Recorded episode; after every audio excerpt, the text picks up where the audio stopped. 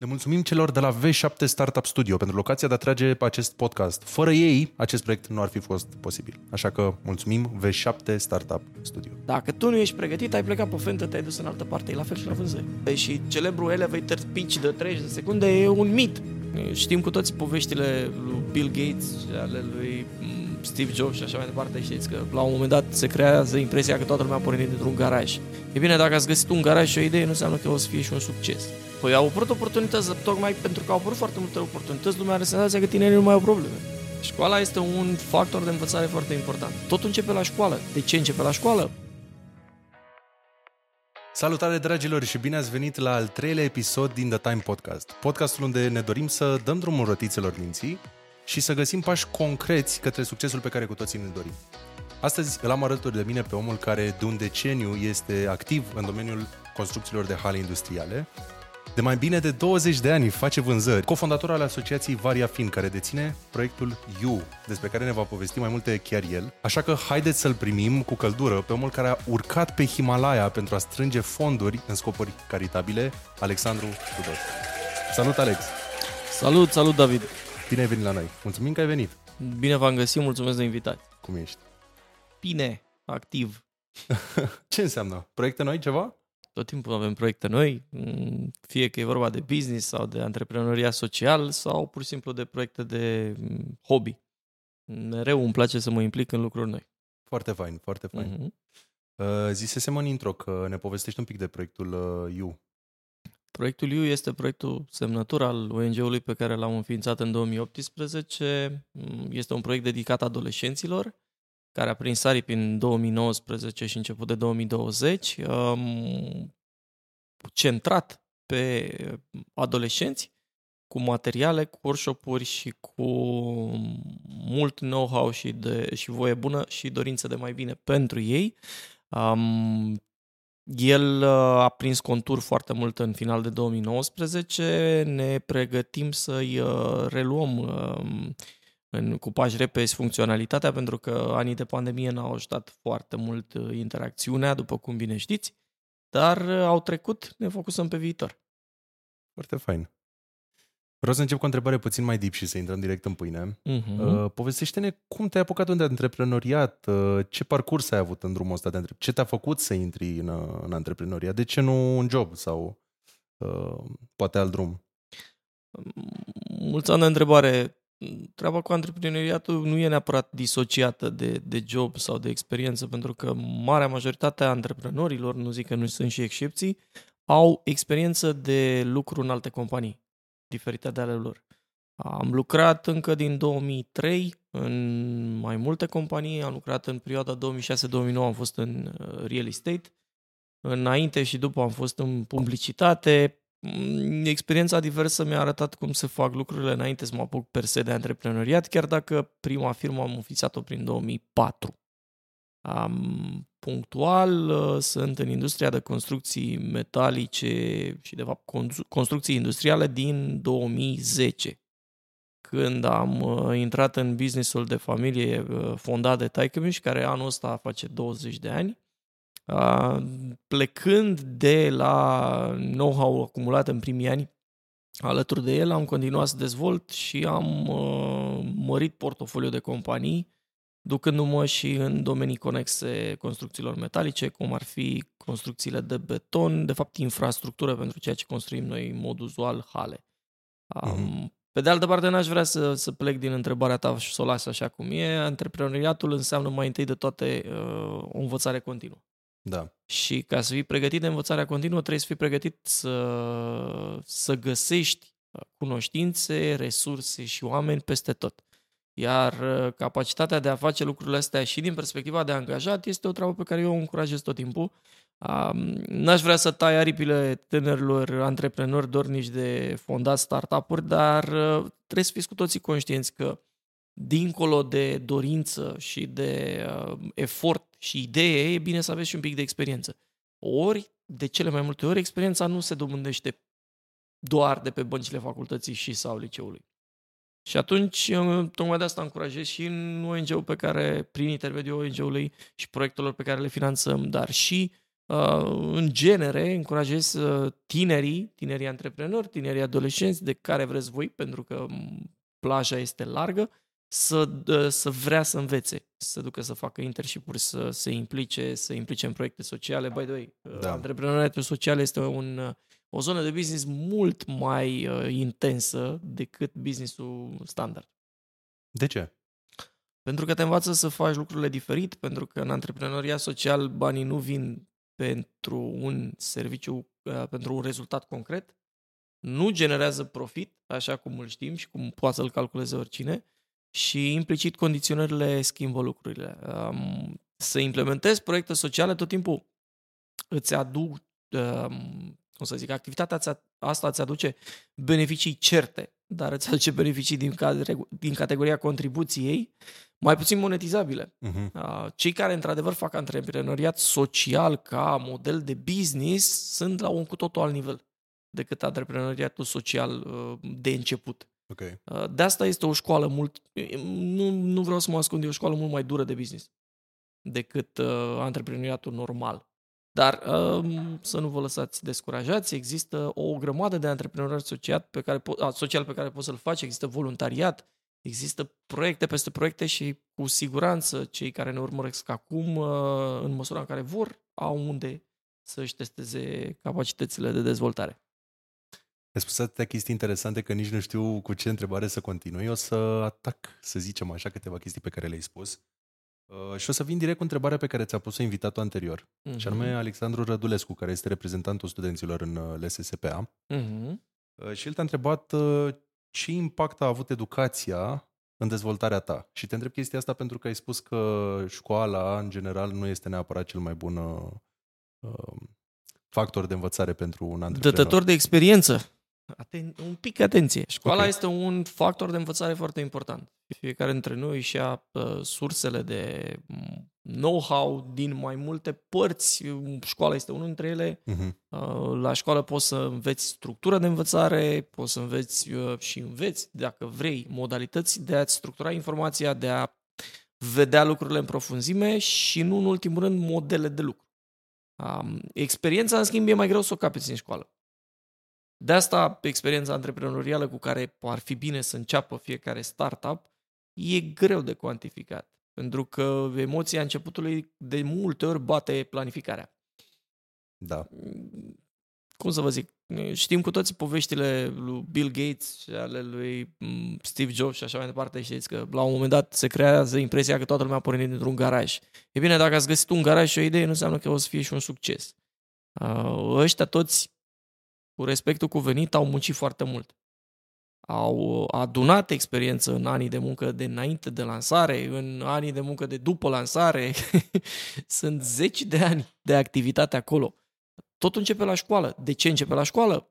Paradoxul este că m- mm, punem problema așa, deși poate sistemul nostru de învățământ, cel puțin ăsta din România, nu-i văzut cu ochi buni astăzi. Și într-adevăr are carențele lui. Dar asta nu înseamnă că trebuie să-l dăm la o parte tot, în totalitate. Sunt uh, cursuri pe care le poți alege, sunt uh, alte uh, unghiuri din care e privită problema. Gândiți-vă că eu am terminat facultatea în 2005. Din 2005 până acum mă simt ca în cretacic la cum se abordează lucrurile. Ok, or, or fi niște similarități, dar, dar pur și simplu informația e alta. Accesul la informație este astăzi total diferit față de ce era acum da. 15-20 de ani. Așa Acum, e. în măsura în care știi să înveți, poți să faci chestia asta mult mai mult și mult mai aplicat în funcție de ce vrei tu să dezvolți. Așa este, să știi. Um, o să vreau să te întreb încă o chestie foarte, foarte dragă mie și pe care, sincer, o abordăm de multe ori la, la podcastul ăsta, însă dă-mi un răspuns concret la întrebare. Cum te-a afectat pe tine uh, școala asta, din uh, educația din România? Pe mine educația din România m-a învățat să învăț. Serios? Da, în mod paradoxal este un, există un, un fel de a face lucrurile pe care în măsura în care te înveți să înveți sau te obișnuiești să mă, tratezi informația așa cum vine ea sub formă organizată în formă de cursuri și de interacțiune cu profesori și colegi, ajungi să, să-ți găsești un kit al tău de studiu. Acum nu mă refer neapărat doar la facultate. Liceul a fost o parte importantă și până și acum, cred că fiecare dintre noi încă ține minte o anumită materie, o anumită oră. Da. Un subiect care îi plăcea mai mult, dar nu le uită nici pe alte. Știți celebra discuție de, mă rog, exista o, o speță cu foarte mulți ani cu la ce ne ajută pe noi ecuațiile, la ce ne ajută pe noi logaritmii, la ce ne ajută pe noi um, limitele, ne ajută să învățăm, ne ajută să ne structurăm modul în care învățăm. Poate că conexiunile astea nu sunt atât de vizibile, dar uh, toate au un rol. Implicit, neștiind să învăț, mi-ar fi fost greu, într-o variantă pură de autodidact, să merg mai departe pe firul epic. Asta și pentru că, încă o dată, pe mine m-a ajutat să-mi structurez modul în care învăț. Sunt o grămadă de oameni autodidacți care și-au informația selectiv. Cred foarte mult că în măsura în care poți să aplici o rețetă la modul în care își colegi informația, lucrurile devin mult mai serioase și mai benefice pentru tine. Dar n-ar fi inevitabil să înveți să înveți dacă pleci pe drumul ăsta antreprenorial? Mă gândesc aici că, într-adevăr, școala cred că îți creează pe lângă ce ai spus tu, poate și conexiuni, networking de care garantat ai nevoie în uh, drumul mm-hmm. antreprenorial. Dar mă gândesc că poate pentru un antreprenor care, nu știu, uite cum am fost eu, de exemplu, care de curând am, am luat-o pe drumul ăsta, uh, uh, nu pot să zic că școala m-a, m-a ajutat, uh, într-adevăr, cum ai spus tu. Dar mm. mai departe de atât, în uh, strict activitatea pe care eu am sau challenge-urile de care am dat, uh, poate psihic, uh, mm-hmm. pe tot drumul ăsta, nu pot să spun că au fost neapărat uh, rezolvate sau ajutate de, de prezența mea la școală? dă timp. dă timp pentru că te călești în, uh, în exerciții, te călești în experiențe, peste timp s-ar putea ca resursa pe care o accesezi să nu fie neapărat din ultima parte, aia care îți place ție, s-ar putea să vină mm-hmm. din, din exemple pe care poate le-ai și uitat. Uh, sau experiența da, da, da. aia poate n-ai băgat-o în seamă la momentul respectiv. Corect. Um, pe de altă parte, tu vii într-o industrie relativ nouă față de ce are curicula școlară acum disponibilă, disponibil și asta nu e de ignorat. Pe de alt, totuși, am, am văzut o intenție de a mă întreba un pic pe, pe, pe tema de, și aici mă corectez tu dacă greșesc, din categoria, bă, dar nu e mai bine să mă apuc să fac și să învăț în timp ce fac. Gândește, gândește totuși că sunt probabil 99,99% din activitățile pe care le facem azi au fost deja documentate.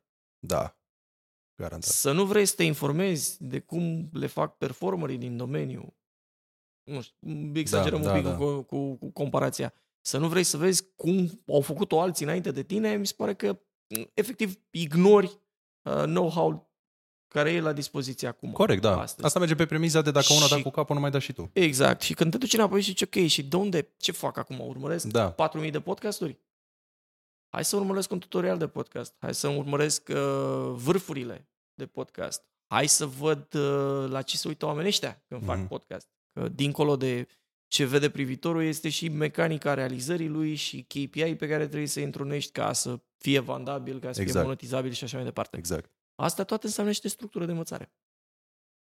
Că structura de învățare ți-ai luat-o din de experiență de networking, că ți-ai luat-o din școală, că până la urmă cifrele sunt în folosul nostru că le așezi cum vrei tu. Corect, da. da. Că tu le așezi în ideea de a scrie un business plan pe podcast sau eu le așez în ideea de a înțelege uh, măruntaiele unei oferte de uh, hală industrială, e mai puțin uh-huh, relevant. Uh-huh. Da, fiecare aplică cum... Uh, fiecare dintre noi folosește cifrele pe care le-a învățat mai de mult. Acum, n-aș vrea să-i cresc, să construiesc neapărat o statuie pentru școală și să facem un edificiu din asta, zice, băi, fără ea nu se poate. Vreau să vedem că fiecare lucru pe care l-am făcut în viață un număr de ani, apropo, că nu e vorba de o expunere de jumătate de minut, își are rostul lui și are o pondere în cum te dezvolți tu mai departe. Mai aici este absolut orice intră în contact cu tine într-un parcurs din ăsta îndelungat, are o, îți dai seama, are o însemnătate în cine, cine ajungi să fii indiferent că e pozitiv, negativ, că e școala bună sau că nu e, până la urmă, indiferent cum ar fi, la câți ani petreci acolo, uh, it's bound to happen, it's bound to influence Exact. You. Uh, dar uite, aici vin cu întrebarea, uh, și sunt sigur că ai văzut și tu postările astea pe social media, unde arătau uh, media acum, uh, nu știu câți ani, 20-30 mm-hmm. de ani și stăteau oamenii pe ziar, media acum și e telefonul, știi? Mașinile atunci, mașinile acum. Și după aia arătau școala atunci, școala acum. Și era efectiv de same shit, adică erau nu, poate uh, e aceeași clădire. Poate tablele diferite. Poate table e aceeași digitale. clădire, dar dacă te duci într-o școală uh, acum, o să vezi că sunt o grămadă de, de elemente noi. Uh, de la modul în care apare celebra tablă, la ecrane, la uh, tehnică de calcul, da, acces da. la informație, și așa mai departe. Nu în ultimul rând, modalitățile în care ne raportăm uh, cumva sunt tributare experiențelor noastre. Și ai, există tendința aia să pe băzi la fel. De ce? Că eu n-am mai fost la școală să înțeleg, ok, ce s-a schimbat. Mm-hmm. Foarte mult s-a schimbat mentalitatea copiilor care stau acum pe bănțile școlii. Clar, clar. Uh, Care sunt obișnuiți cu telefonul. Telefonul a devenit pur și simplu extensia mâinii. Da. Um, și asta îi expune la o nouă variantă de a face lucrurile. Da? Doar pentru că nu scrii pe tabla sau că scrii pe tablă de a scrie altceva. Deci, Sunt foarte multe nuanțe. Vreau să te întreb dacă crezi că școala este cel mai bun mod de a-ți crea legăturile astea neuronale. Eu cred că este unul dintre moduri. Mie mă oferesc de, de, variantele extreme din astea, da. extreme cu cel mai mult mod, pentru că pă, până la urmă poate să fie un cel mai bun mod pentru mine, dacă eu aș considera lucrul ăsta, dar s-ar putea nu fie cel mai bun mod pentru tine sau pentru mulți dintre cei care ne privesc. Și atunci nu văd ce relevanță ar avea uh, eticheta asta maximală. Qual e cel mai bun mod? Este unul dintre moduri. Poate, pri, poate fi primul. Știi de Dar ce te nu-i întreb musai. dacă e cel mai bun? Pentru că am observat că, în general, cum se întâmplă lucrurile pe social media, e la- ori albă, ori neagră. Mm-hmm. Uh, Adică ori uh, sunt, uh, e tabăra care zice școala nu e bună de nimic, uh, este învechită, e, trebuie să o aruncăm, nu mai facem nimic cu ea și tabăra care zice nu, doamne, deci școala este cea mai, cel mai bun lucru care ți se poate întâmpla.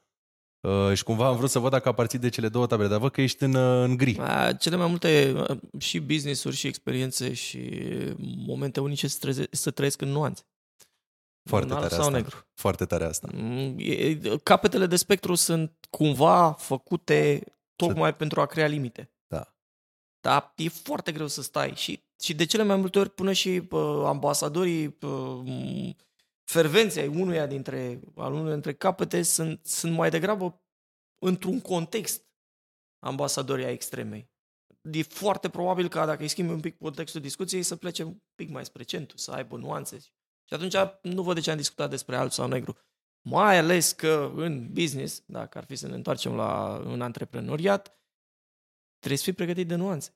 Oho. Trebuie să fii musai Oho. pregătit de nuanțe. Nu, e, e, inclusiv experții care se apucă de business uh, găsesc foarte, foarte repede um, explicația faptului că variantele politically corect nu țin. Da. Nu pentru că nu sunt sustenabile ca și adevăr, um, ca și uh, documentație, ci pentru că oamenii fac business cu oameni. Degeaba îi spui lui că televizorul are o ramă și o textură dacă pe el îl interesează ce e în spatele ăstora două. De ce crezi că fac oamenii chestia asta, în special în vânzări? Și aici vreau să intrăm puțin și în expertiza pe care tu ai. Uh, De foarte multe ori oamenii au tendința să, să scoată în evidență lucruri pe care la prima vedere le-ai considera bune într-o vânzare, dar ele de fapt sunt puerile. Nu știu, telefonul meu are cea mai bună rezoluție și este cel mai roz și cel mai... Știi, adică de ce nu luăm noi în calcul, uh, într-un mod natural, să spunem așa, ce consideri tu ca și client că e relevant pentru tine? De ce eu, ca și agent de vânzări în general, vin cu- cu chestiile pe care cumva eu le, le văd așa de dat în față? De ce crezi că se întâmplă asta? Păi, lăsăm la o parte, că, la o parte discuțiile interminabile despre vânzători, agenți de vânzări, profesioniști în vânzări și alte etichetări. uh, Majoritatea, știi că în celebru film, uh, într-unul dintre filmele care îl citează pe, pe lupul de pe Wall Street, Mm-hmm. Uh, exista o replică uh, care suna nici mai mult nici mai puțin că în orice vânzare există, în orice interacțiune există o vânzare. Da. Dacă vin să-ți vând ceva, pot să te vând pe tine în condițiile în care accept să cumperi ce am vrut să-ți vând sau poți să mă vinzi tu pe mine când accepti o refuzul pe care mi l-ai vândut. Da, da. Da? Ok. Uh, originea e din Wolf of Wall Street, uh, replica în sine stă undeva între el și un alt film de emblemă pentru vânzări în Boiler Room, care a apărut undeva până în anul 2000 sau în jurul Aha, anului aha. 2000. Vă recomand să-l vedeți pentru cine e pasionat de vânzări, ești film școală și unul și altul. Dincolo de asta, există o explicație foarte simplă. Uh, Cei care prezintă altceva decât vrea să audă clientul sunt cei care de regulă nu întreabă client. Adică dacă nu te întreb ce e important pentru tine la vânzarea respectivă, o să spun ce e important pentru mine. Ce e important pentru mine s-ar putea să fie prețul și culoarea. Când tu ești interesat de diagonală și contrast. Sună atât de simplu răspunsul și sunt sigur că toți îl știu. Adică nu cred că e cineva care nu are informația asta. E, Gândește că roata a fost inventată o singură dată. Mă, nu cred că e cineva care se duce la un col de vânzări gândindu-se, n- fără să-i treacă prin cap nici măcar o secundă, ce o crede omul ăla cu care mă întâlnesc, ce o vrea să audă. Știi că mi-e A- greu să cred că e o Și mulțime ai- de oameni. ai- ai- Asta e partea frumoasă a vânzărilor, sunt atât de simple și atât de complexe. A, pentru că atunci când te duci la o întâlnire de vânzări, la un col de vânzări, la ce vrei tu să faci, a, ești suma experiențelor tale în acel moment. Și dacă mintea ta e în altă parte, poți să ai manualul vânzărilor cu tine, în spate, Da, da, da, în da, da. brațe, sub brațe, în nas. O să uiți întrebarea. Trebuie să fii acolo cu omul. O să uiți întrebările. O să faci ce vrei tu. Și tu cum faci să, să stai acolo cu el? E simplu și în același timp complex. Nu vreau să abuzez de, de replica asta, dar în fiecare întâlnire de vânzări, pentru fiecare întâlnire de vânzări mă pun în stare. How? Păi elimin elementele de bug, adică ce poate să vină din afară. Ok. Uh, pregătesc vânzarea dinainte, știu că ați auzit-o, o să o auziți forever. Apropo, dacă voi vi se, pa- vouă vi se pare că vânzătorul este un tip care improvizează, gândiți-vă că el de fapt este un... Cel vânzător profesionist este un tip care este un procedural jet be jet, care își pregătește foarte bine pașii, care se documentează foarte bine și care are capacitatea să, impri- să improvizeze doar pentru că este foarte bine pregătit. Adică ar trebui să, tu zici că ar trebui să mergem cu un plan de bătaie cât mai exact? Musai. E cam public speaking. Să știi că asta e o Uh, chestie pe care nu o aud foarte des. Din potriva, aud inversul. Să nu-ți notezi că dacă uiți virgula ai pierdut tot șirul și aici nu mă refer neapărat la scrisul propriu-zis. Tocmai e ca în public speaking, pentru că în public speaking, aparent, uh, novicii zic că las că ies acolo și improvizez. De ce? Că acum trei săptămâni mi-a ieșit. Acum Aha, trei săptămâni ok, ai avut da. noroc. Am înțeles.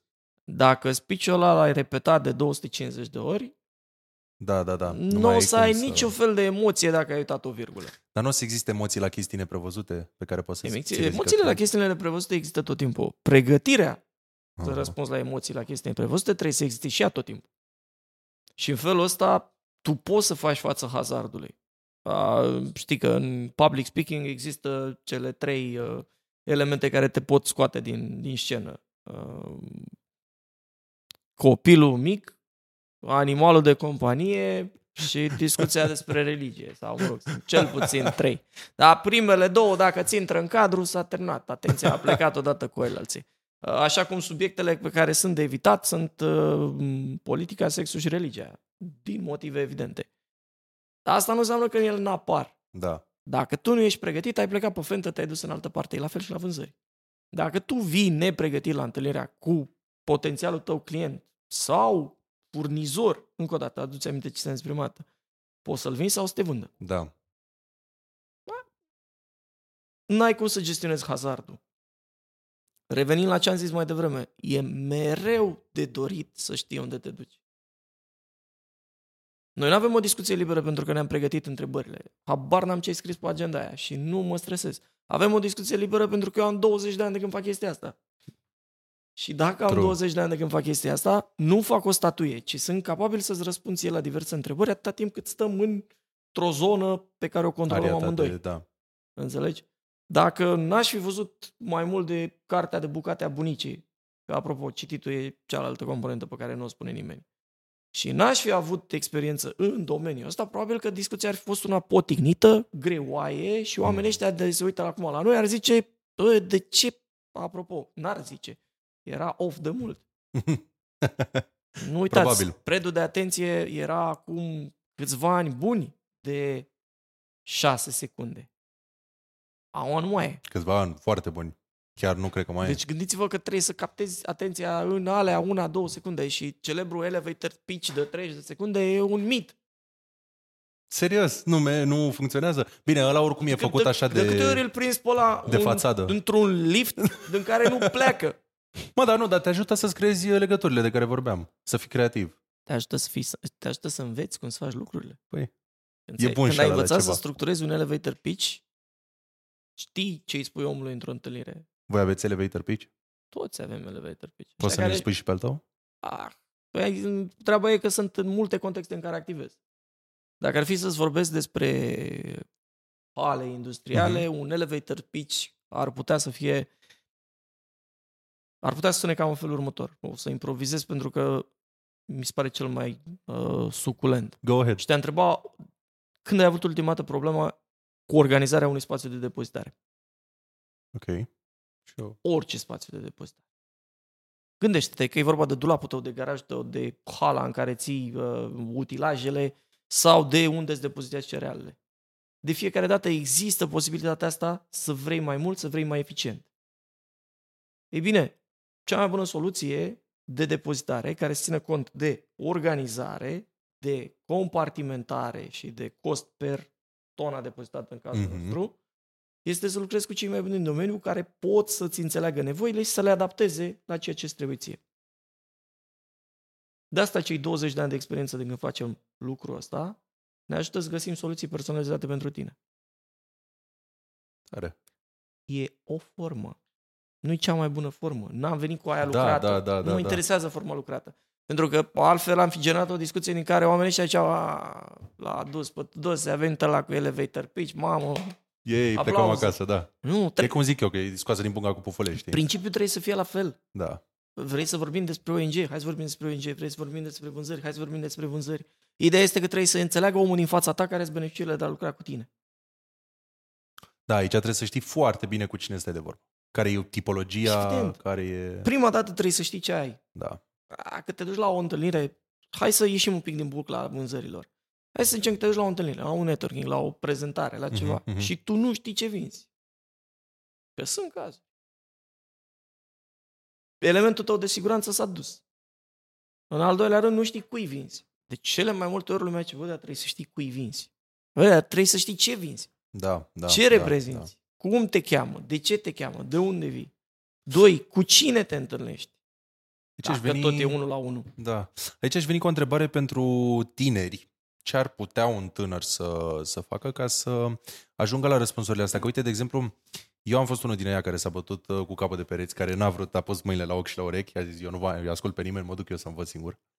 Păi și Și, ce dacă? uh, Ce e rău în asta? N-am, nu, n-am zis că e Te-ai ceva dus, rău. ai dat un Ar fi principal fost, cap de perete, după ar fi care ai fost zis, ok, smart. hai să învăț. Da, ar fi fost smart să ascult de oameni care au fost pe drumul pe care vroiam eu să merg și care au dat deja de peretele ăla ca să nu mai dau și eu de el. Eventual să dau de pereți uh, cumva personalizați pentru mine care să fie mai departe în drum. Dar toți ne dorim asta, să știi că nu găsești niciunul care să, să se uite la ultimii 20 de ani de viață ca să nu le ducem pe spreaduri Da. mai mari să zică, băi, nu-mi doresc niciun moment să se schimbe.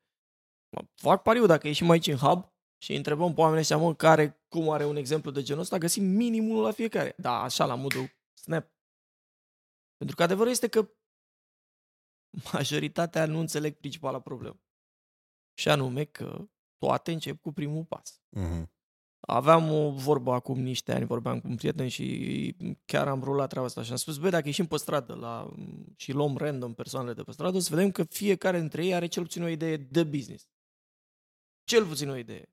Da, Pur și da, simplu. da, da. Dacă în schimb îi întreb câți dintre ei au uh, trecut să dezvolte cât de puțin ideea aia, o să vezi că se, se subțiază. Dacă încep să îi întreb câți dintre ei au aplicat orice fel de treabă ca să meargă în ideea de a implementa respectiva idee, o să Foarte se puțin. scurteze și mai mult. Foarte puțin. Și dacă o să întreb câți dintre ei efectiv au început un business cu ideea respectivă la bază, revenim Hai să nu zic, să nu mă duc din prima că devenim subunitar, deși tendința asta e.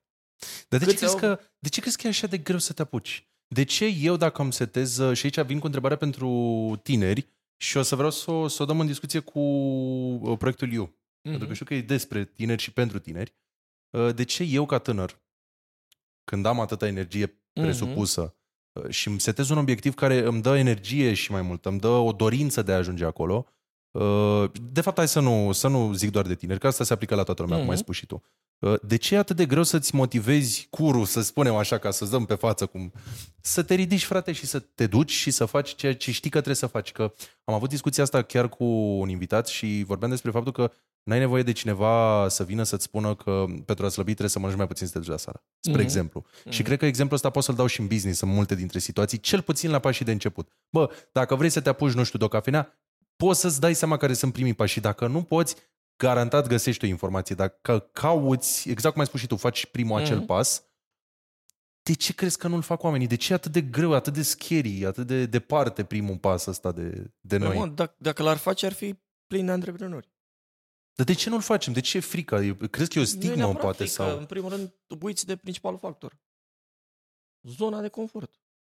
Păi nu e simplu să vorbim noi aici la o bere despre 4 milioane de idei de business-uri care o să fie rupere fără să facem nimic?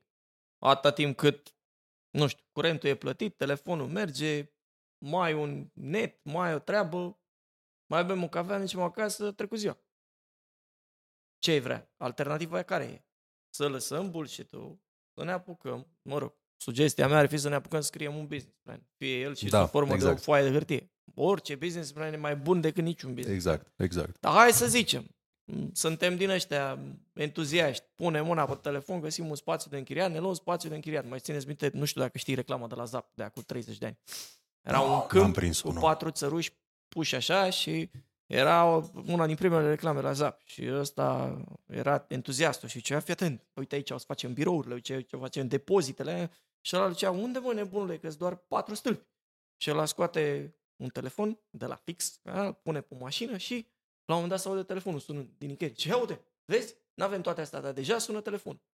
Așa este, băi, am luat un spațiu, n-avem nimic de cafenea, da. Bă, deja avem cafenea, Avem, avem, scriu pe aia uh, cu marcă cafenea. Pe asta înseamnă să te iei- iei de pe propriul fund și să te apuci de treabă. Da. Și tu mă întrebi acum de ce nu face toată lumea chestia asta. Păi da, că suntem diferiți. Că, Da. apropo, ne întoarcem la cifrele de care vorbeam la începutul discuției noastre. Sub 4% reușesc ca business.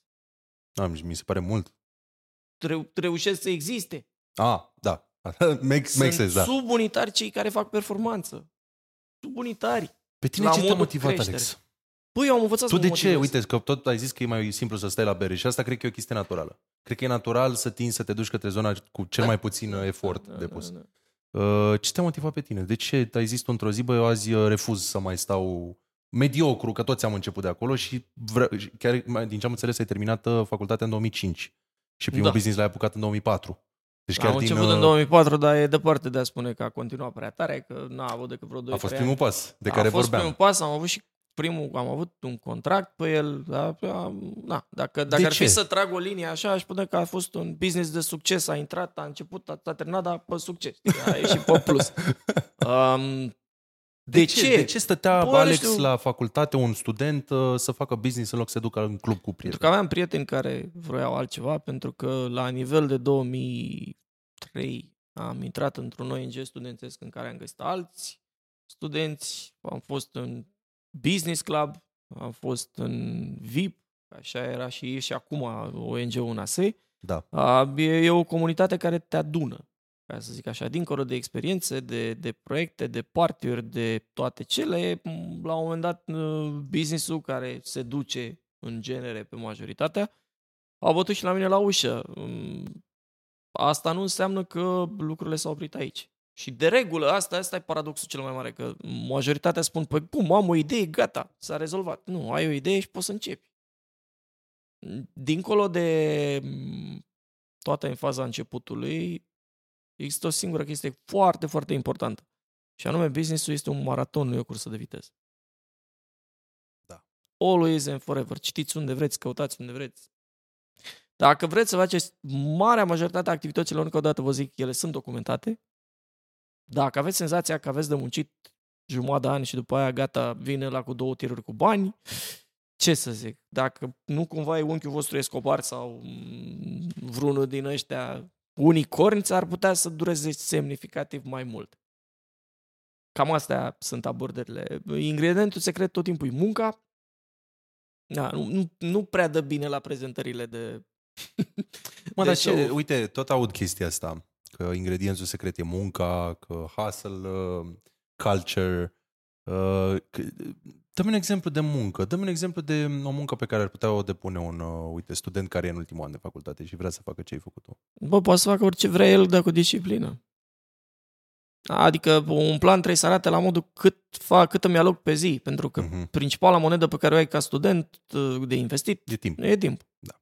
Și atunci, ok, uh, timpul poate să însemne să înveți, să te perfecționezi, să investești timp în a realiza prototipuri, începi cu un microproiect pe ideea ta, dezvoltă-l, investește, aduți oameni lângă tine, Mhm, mhm. caută să faci asocieri și parteneriate la început, e mai greu să plătești oameni, da, o să ajungi și acolo. Ideea este că trebuie să investești timp în treaba asta. Timp, pasiune, știi că sunt cele trei monede. Timp, energie, bani. Mhm. Timp și energie ai. Ok, n-ai bani acum. Să vină și banii. Dar Pe trebuie să chestia asta înțelegi. Era o postare că în fiecare pas din viață ai câte două din astea trei.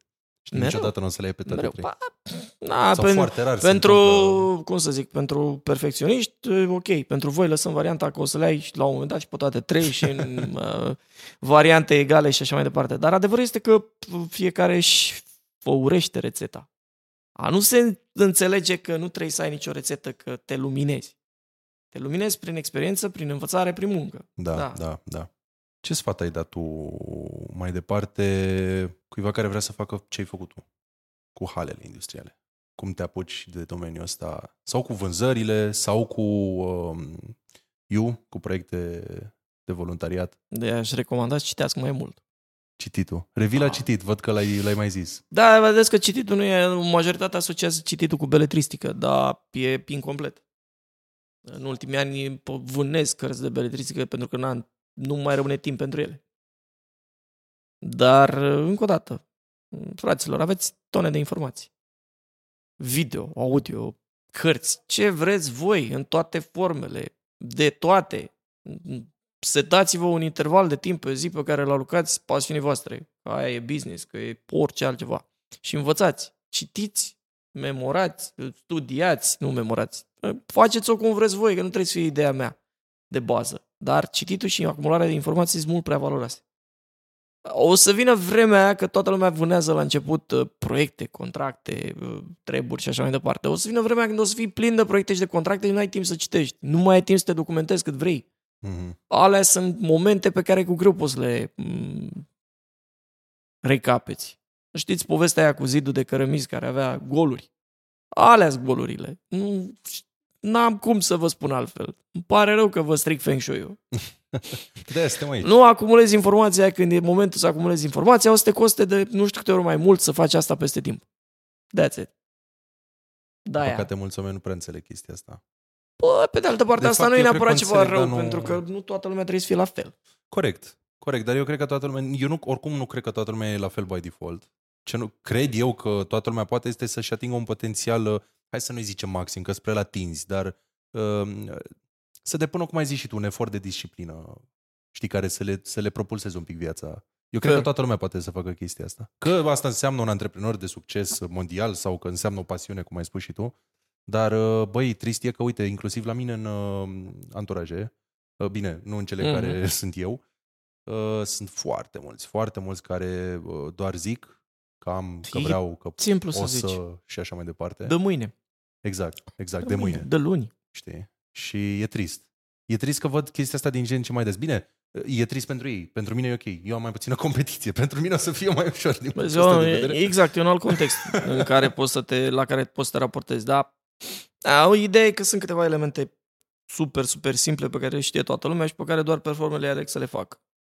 Să Dar uite, dormi- despre asta vreau să vorbesc, că mi se pare că e deja tocit drumul în orice. E foarte fie tocit, vânzări, dar nu ne fie place să în, auzim. în proiecte, adică chestiile astea sunt deja spuse.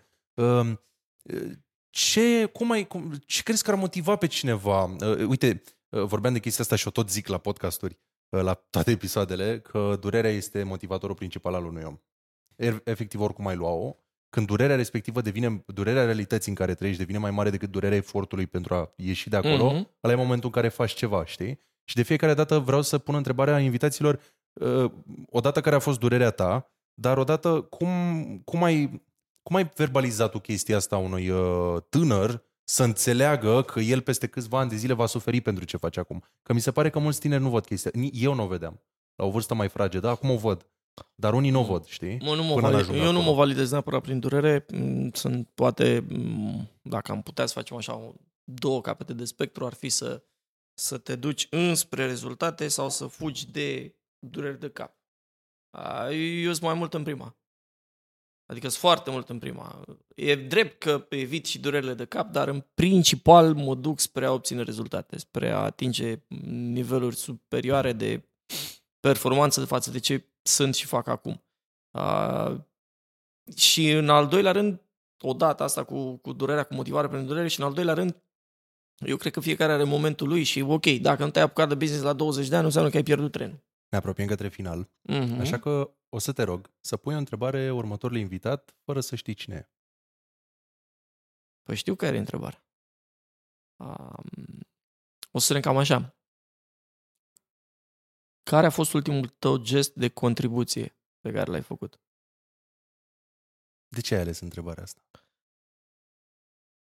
Păi puteam să fiu un pic mai uh, abraziv, dar prefer să, să fim mai cu mănuși, uh, pentru că, de fapt și de drept, antreprenoriatul înseamnă și să, uh, să, să dăruiești. Pentru că există încă din Biblie și până în zilele noastre există un procent care ar trebui să se ducă către donații. Și da, poți să contribui prin timp, prin energie, dar și prin bani. Și dacă vroiam să punem o întrebare mai dificilă pentru unii care se simt super antreprenori, am putea să întrebăm câți bani au dat anul trecut pe proiecte sociale și nu doar din firmele lor, ci și din buzunarul lor propriu, ca să nișăm punctual și așa mai departe. Păi alege întrebarea.